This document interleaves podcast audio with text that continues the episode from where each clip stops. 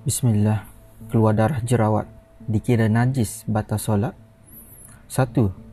Sekiranya jerawat yang ada keluar darahnya yakni pecah, adakah dikira najis dan membatalkan solat?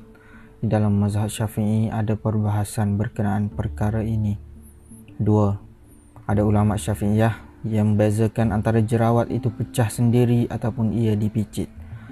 Ada pula ada juga ulama syafi'iyah yang membezakan antara jarak darah jerawat yang keluar banyak ataupun sedikit. Ulama mazhab syafi'i iaitu Imam Mahali ketika mensyarahkan matan minhaj oleh Imam Nawawi, Imam Mahali berkata dalam Kanzul Rakhibin Darah jerawat iaitu yang merupakan bisul kecil hukumnya sama seperti darah kutu ia dimaafkan jika dengan kadar yang sedikit seperti yang ditashihkan dalam muharrar. Sama ada darah itu keluar sendiri ataupun dengan debicit. Maksud ibarat ini adalah hukum darah jerawat. Ini merupakan najis yang dimaafkan yang bererti ia tidak mencacatkan solat atau wuduk kita ketika sedang melakukan solat. Sah solat kita. Empat.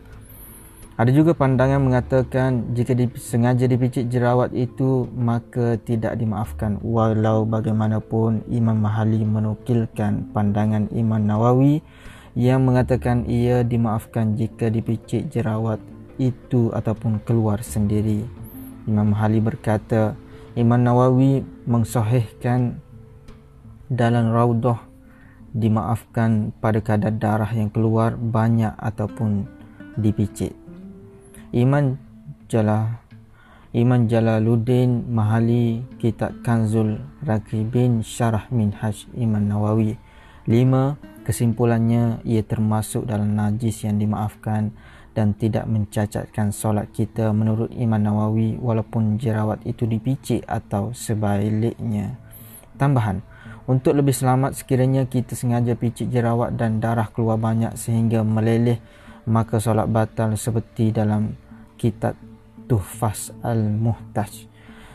Jika sengaja picit kemudian keluar sedikit tidak mengapa dan teruskan solat.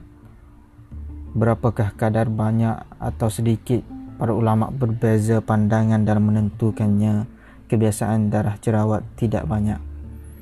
Kredit kepada Ustaz Amir Farhan Hashtag Nota Ilmu Pilihan Malaysia Membaca Dibaca oleh Adli Norazmi 18 November 2020